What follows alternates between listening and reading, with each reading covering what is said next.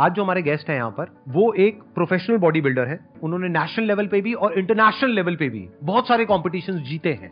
और यूट्यूब पर उनका चैनल है, जहाँ पर उनके चार मिलियन से ज़्यादा सब्सक्राइबर्स हैं। Please give an energetic and warm welcome to the one and only Yatinder Singh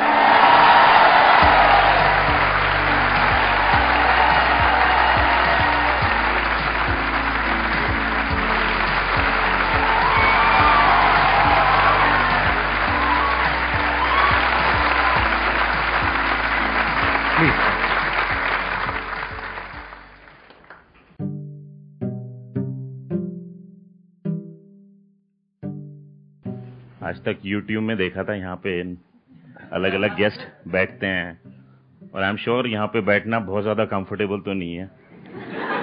उसका एक रीजन है। मैंने बतेरी वीडियो में बोला, सभी दर्शकों को मेरा नमस्कार, कैसे हो आप सभी लोग? एक नया वीडियो लेके आपके सामने फिर हाजिर हूँ। बट आज संदीप सर के सामने बैठ के थोड़ा नर्वस हूँ। बट इतना नर्वस होना तो शायद बनता है। देखो तो सामने कौन बैठा है। सर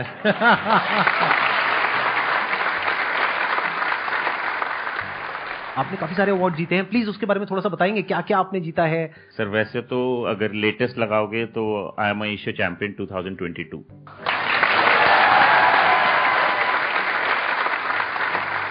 I think हर एक खिलाड़ी का सपना होता है वो अपने देश को रिप्रेजेंट करे। ना कि रिप्रेजेंट करे उसके लिए एक मेडल लेके आ सके। दैट इज़ अ कंट्रीब्यूशन एक खिलाड़ी जो अपने तरीके से कर सकता है।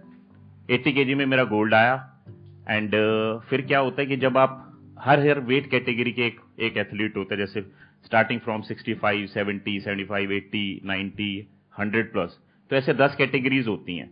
बट 10 कैटेगरीज में हर एक कैटेगरी के चैंपियन को भी वो फ्रंट में बुलाते हैं और उनमें से एक को बनाते हैं वो champion of champions so I am a champion of champion sitting in front of you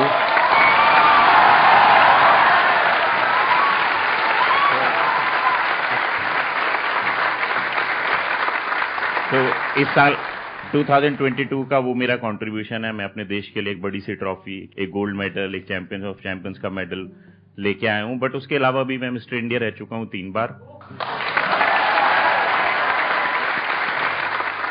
अब आप ये तो नहीं पूछोगे ऐसी कितनी उम्र है मेरी? इनफैक्ट मैं पूछने वाला था आपसे कि आपकी एज कितनी है? जब आपने मिस्टर एशिया का टाइटल आपने जीता चैंपियन ऑफ़ चैंपियंस तब आपकी एज कितनी थी? 25 दिसंबर को मैं 40 साल का पूरा हो जाऊँगा। तो यानी अगर तीन महीने पुरानी मैं बात कर रहा हूँ तो आई एम रनिंग 39 बट जब मैंने पहला कॉम्पिटिशन पार्टिसिपेट किया था 2001 so it's being twenty two years I am continuously participating और अपनी कंट्री को रिप्रेजेंट कर रहा हूँ मेडल्स लेके आ रहा हूँ. बट अभी इस एज में बहुत सारे खिलाड़ियों के सवाल खड़े हो जाते हैं आफ्टर 36 क्योंकि बॉडी बिल्डिंग एक ऐसा पेशा है जिससे आपको निरंतर लोहे से लड़ना पड़ता है। रोज जिम में जाके चार चार पाँच घंटे लड़ना, लोहे से फिर उस तरह का डाइट फॉलो करना आई थिंक 36 में मोस्ट ऑफ़ द एथलीट्स जो हैं वो रिटायरमेंट ले लेते हैं। तो मेरे ऊपर भी 2018 में ये सवाल उठा था, क्योंकि 2018 में मैं अपनी वेट कैटेगरी में गोल्ड आया था बट चैंपियन ऑफ़ चैंपियंस नहीं बन पाया था। बट 2018 के बाद 19 में कोविड 20 में भी कोविड रहा 21 में कोई कंपटीशन नहीं हो पाया। तो 36 से फिर वो मैं 37 हो गया 38 हो गया 39 हो गया। बट बहुत सारे लोगों के सवाल थे कि यतेंद्र सिंह फिनिश हो चुका है अब एज एन एथलीट क्योंकि जब मैंने यूट्यूब पे वीडियोस बनानी शुरू करी कोविड के दौरान, बहुत सारे लोगों ने मुझे उंगली उठाई कि अब तो ये बस यूट्यूबर बन के रह गया, इसके अंदर का खिलाड़ी मर गया। तो इस साल मेरा बस यही चैलेंज था कि मेरी जंग मुझी से है, किसी और से नहीं। और अगर है खुद पे विश्वास तो तुझे कोई रोक सकता नहीं।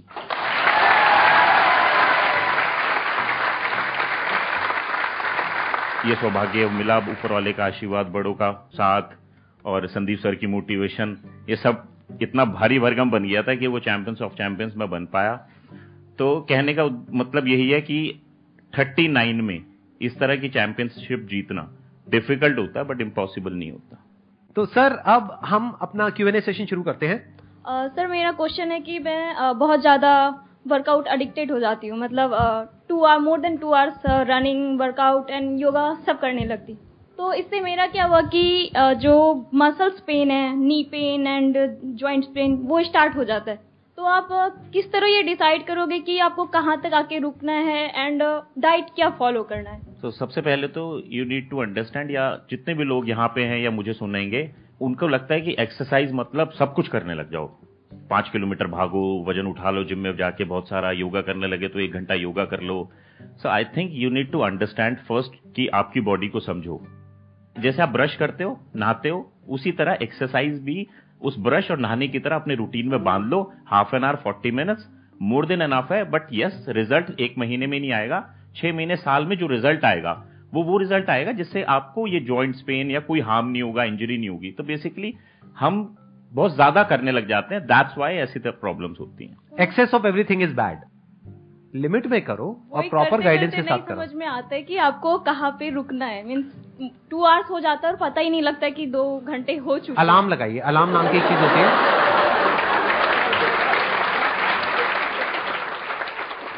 संदीप सर मेरा कहना ये भी है कि जैसे मेरी थोड़ा अंग्रेज़ी में हाथ तक गया बट मुझे जब इंग्लिश सीखनी थी तो मैं एक मैम के पास गया था कि मैम मुझे बताओ जरा।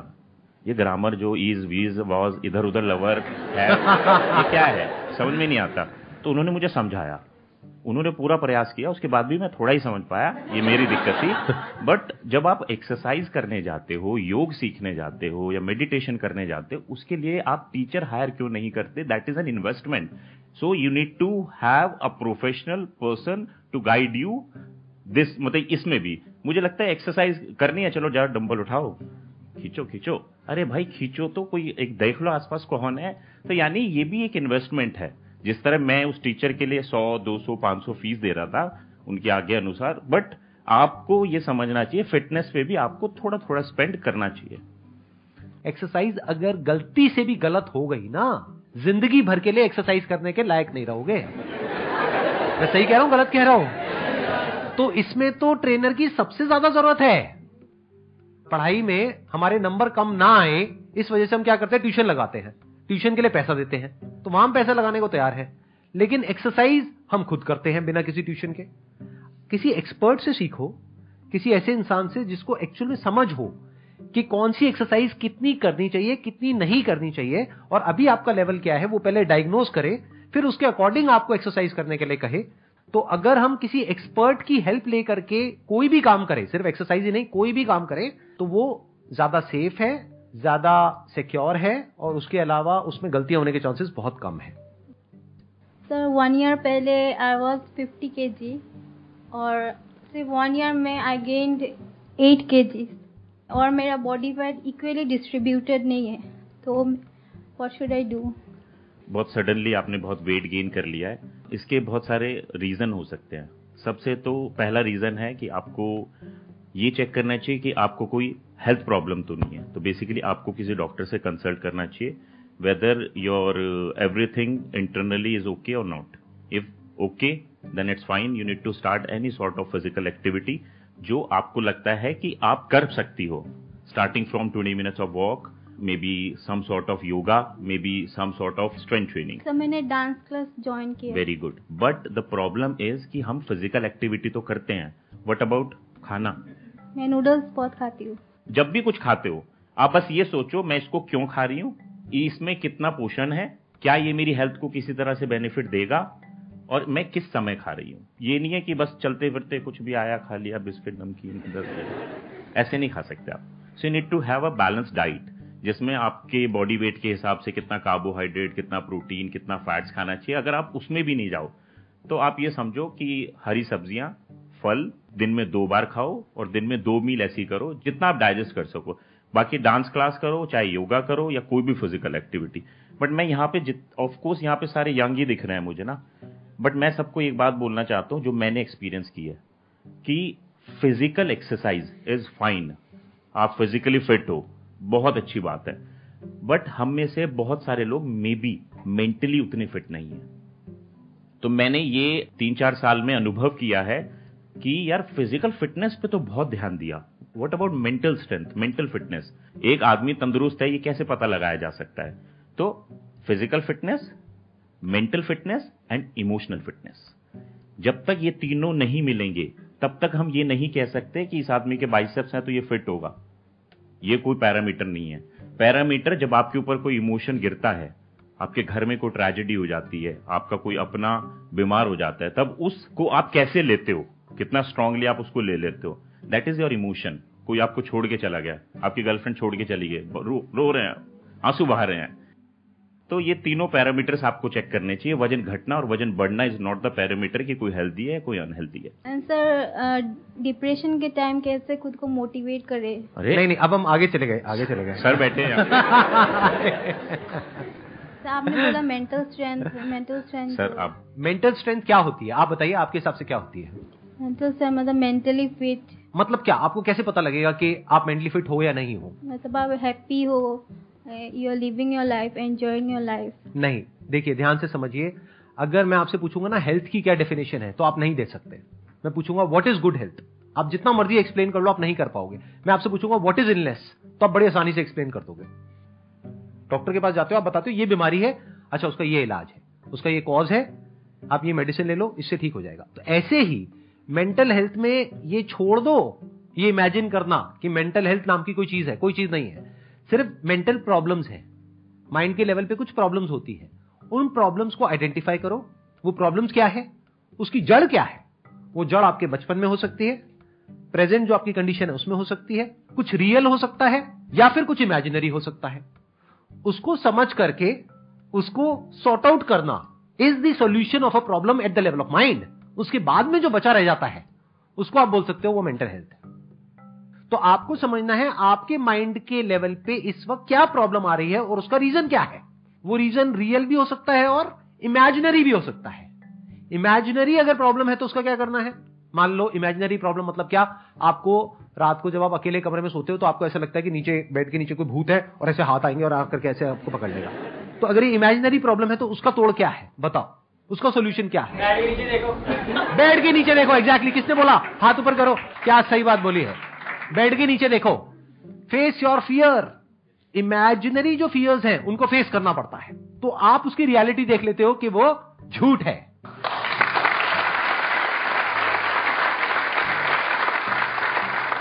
भूत को आप मार नहीं सकते हो। भूत के लिए कोई दवाई नहीं है। भूत का कोई इलाज नहीं है क्योंकि भूत है ही नहीं। सर मेरा क्वेश्चन आपसे है कि हम जॉब करने वाले बंदे हैं। सुबह सात बजे से रात के नौ बजे तक हमें जॉब करना होता है।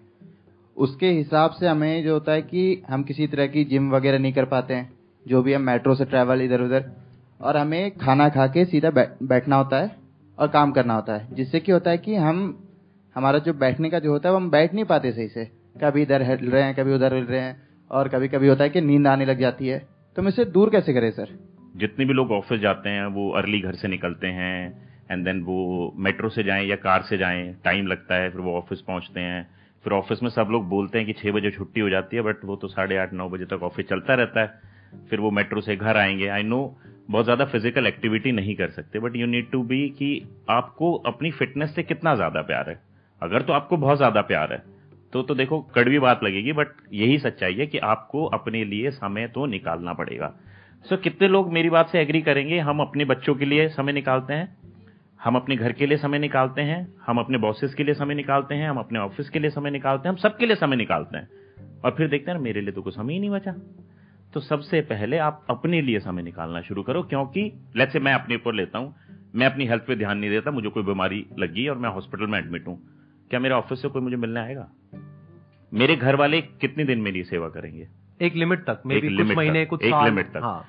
बट यानी ये समझो you are alone in this world so you need to be strong enough कि आपको अपनी हेल्थ को तो प्राथमिकता देनी ही पड़ेगी दैट इज़ फॉर श्योर मैं बहुत सारे लोगों को जानता हूँ जो ऑफ़िस जाते हैं और फिजिकली फिट है।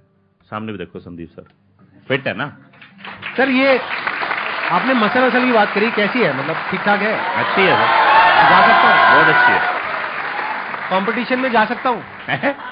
कंपटीशन में जाने लायक आप कंपटीशन कराओ सर झूठ बोल दो मेरा मन रखने के लिए। झूठ बोल दो। बिल्कुल जा सकते हो सर बट आप सर ने झूठ नहीं नहीं।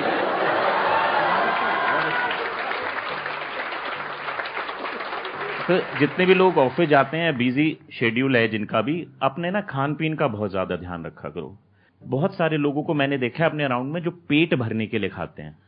पेट तो आप बर्गर से भी भर सकते हो पेट आप पिज्जा से भी भर सकते हो। बट पेट आप सब्जियों से भी भर सकते हो और पेट आप न्यूट्रिशियस फ़ूड से भी भर सकते हो। तो आप आज से ही एक बात दिमाग में बिठा लो, पेट भरने के लिए नहीं खाना। जो भी खाना होगा मेरी थाली में या मेरे टिफ़िन में, उससे मुझे कितना पोषण मिल रहा है, वो बहुत ज़्यादा ज़रूरी है नंबर वन और फिर ये ये इंटरवल मील्स पे खाते रहो। दिन में अगर अलग से आप बोलते हो, भैया, मैं तीन बार खा पाता हूँ। मैं बोलता हूँ, तीन बार ज़्यादा ना खा के उसको डिवाइड करो, अपने टिफ़िन को डिवाइड करो लंच को डिवाइडेड इंटू टू डिनर को डिवाइडेड इंटू टू ब्रेकफास्ट को divided into two so that means आपने थोड़ा खाया, आपकी बॉडी ने उसको यूज़ कर लिया सो फैट बनने के लिए बचाई कुछ नहीं।